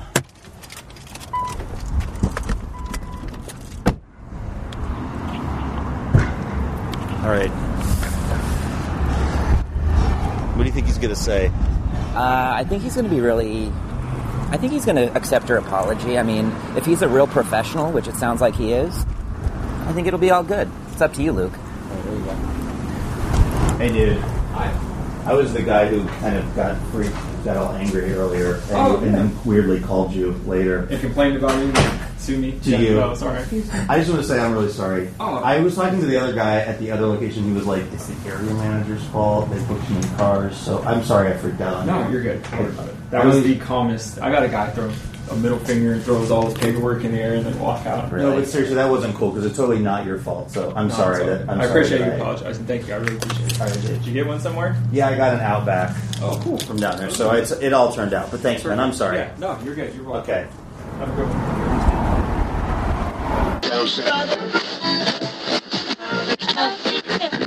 To me, that clip was not only a sitcom episode, it was a good sitcom episode. Yes. It got tied up, you know, that there, everyone learned something. It was, it, it wasn't like a very special episode because nobody was taking speed or, or smoking dope, but, but it was definitely a good sitcom episode. What do you guys think? Yeah, I mean, I I think the fact that he went back to apologize uh, and had it recorded by Sean, um, I think was the I don't know. There was just something about that.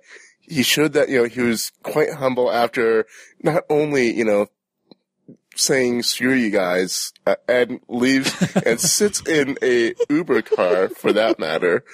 Um, and then he goes to call uh, the 800 number, gets the same guy, not quite knowing it, and he basically just kind of goes off yet again. And then, you know, the guy goes, yeah, you were just in here.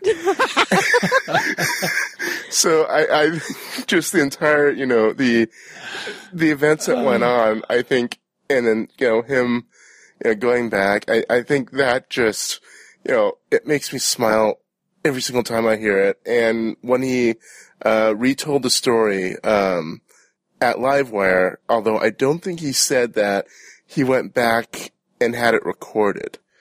Um, I think he just said, yeah, we, I went back there. He, I, you know, I apologized to him and, you know, I think he went a little bit more into detail of how shaken that, uh, agent was. And Right. he barely could, you know, keep his hand still and he was just sweating bullets. Um, so I think it's the combination of hearing it on TBTL and his, you know, retake on it on Livewire nailed it as my favorite segment. Oh, what I what I really like about Luke is, you know, he he's in this entertainment business and he has meltdowns just like everyone else does. Mm-hmm. But he he genuinely feels bad afterwards. I've witnessed a couple of these meltdowns and he feels terrible afterwards. And don't don't tell me some of these other douchebags uh, on KIRO feel terrible after Oh, they make yeah. someone feel terrible. I know every time he's he's done his big dog, the big dogs come out, he feels so bad. For years he keeps talking about it and Yep. apologizing and Christy, did you have anything about that clip? um it just reminded me of something that would happen to like a George Costanza. Right, right. That's why it was so sitcom wasn't it? Yeah. So like, of course he's on the phone with that guy. Of course he is. I could just see the like split screen, right? Of like Luke Yeah. sitting in the car with Sean here, sir. recording it and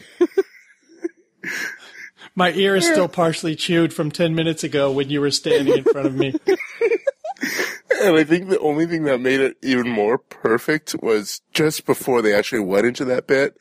I guess when Sean climbed into the car with Luke, Luke, I guess Luke made a mention that Sean was staring at his, you know, at his crotch when, you know, Luke had a stain on it, you know, on his pants. And so I think that was a perfect lead up into the potential disaster of a story that hmm. was about to unfold. I, I've done customer service where I've worked with people that are angry and I can just see the rep like flipping off the phone and going, yeah, you just talked to me, jackass, or something like that, you know? Yeah. This kid seemed really nice, though. Yeah. he really Yes. he really seemed to handle it as well as maybe he was just frozen, but at least he didn't snap back right. Yeah. at Luke. So, uh, how to get involved with our show? Um, we we've just told you, uh, Lynn just told you how to get involved with Marsupial Gurgle, how to how to um, how to request some some clips. But for us, uh, you can go to our website, littleredbandwagon.com. There's a form to fill out. Please find the clip if you can, if you want to uh, get on the show like Lynn is tonight and talk about it. Uh, Facebook, you can go to the Stens or to our Facebook page and talk to us there. Uh, personal Twitters, I'm at Drew McFrizz, uh, and Christy is at Kissy Eyes, K-I-S-S-I-E-Y. I Y E S. I blow that every time. The show Twitter is at LRB Podcast. Email us at littleredbandwagon at gmail.com if you have any stuff uh, outside of wanting to be on the show. If you just want to uh, sharpshoot us or tell us we're doing a good job, bad job. Voicemail 802-432-TBTL. That's 802-432-8285.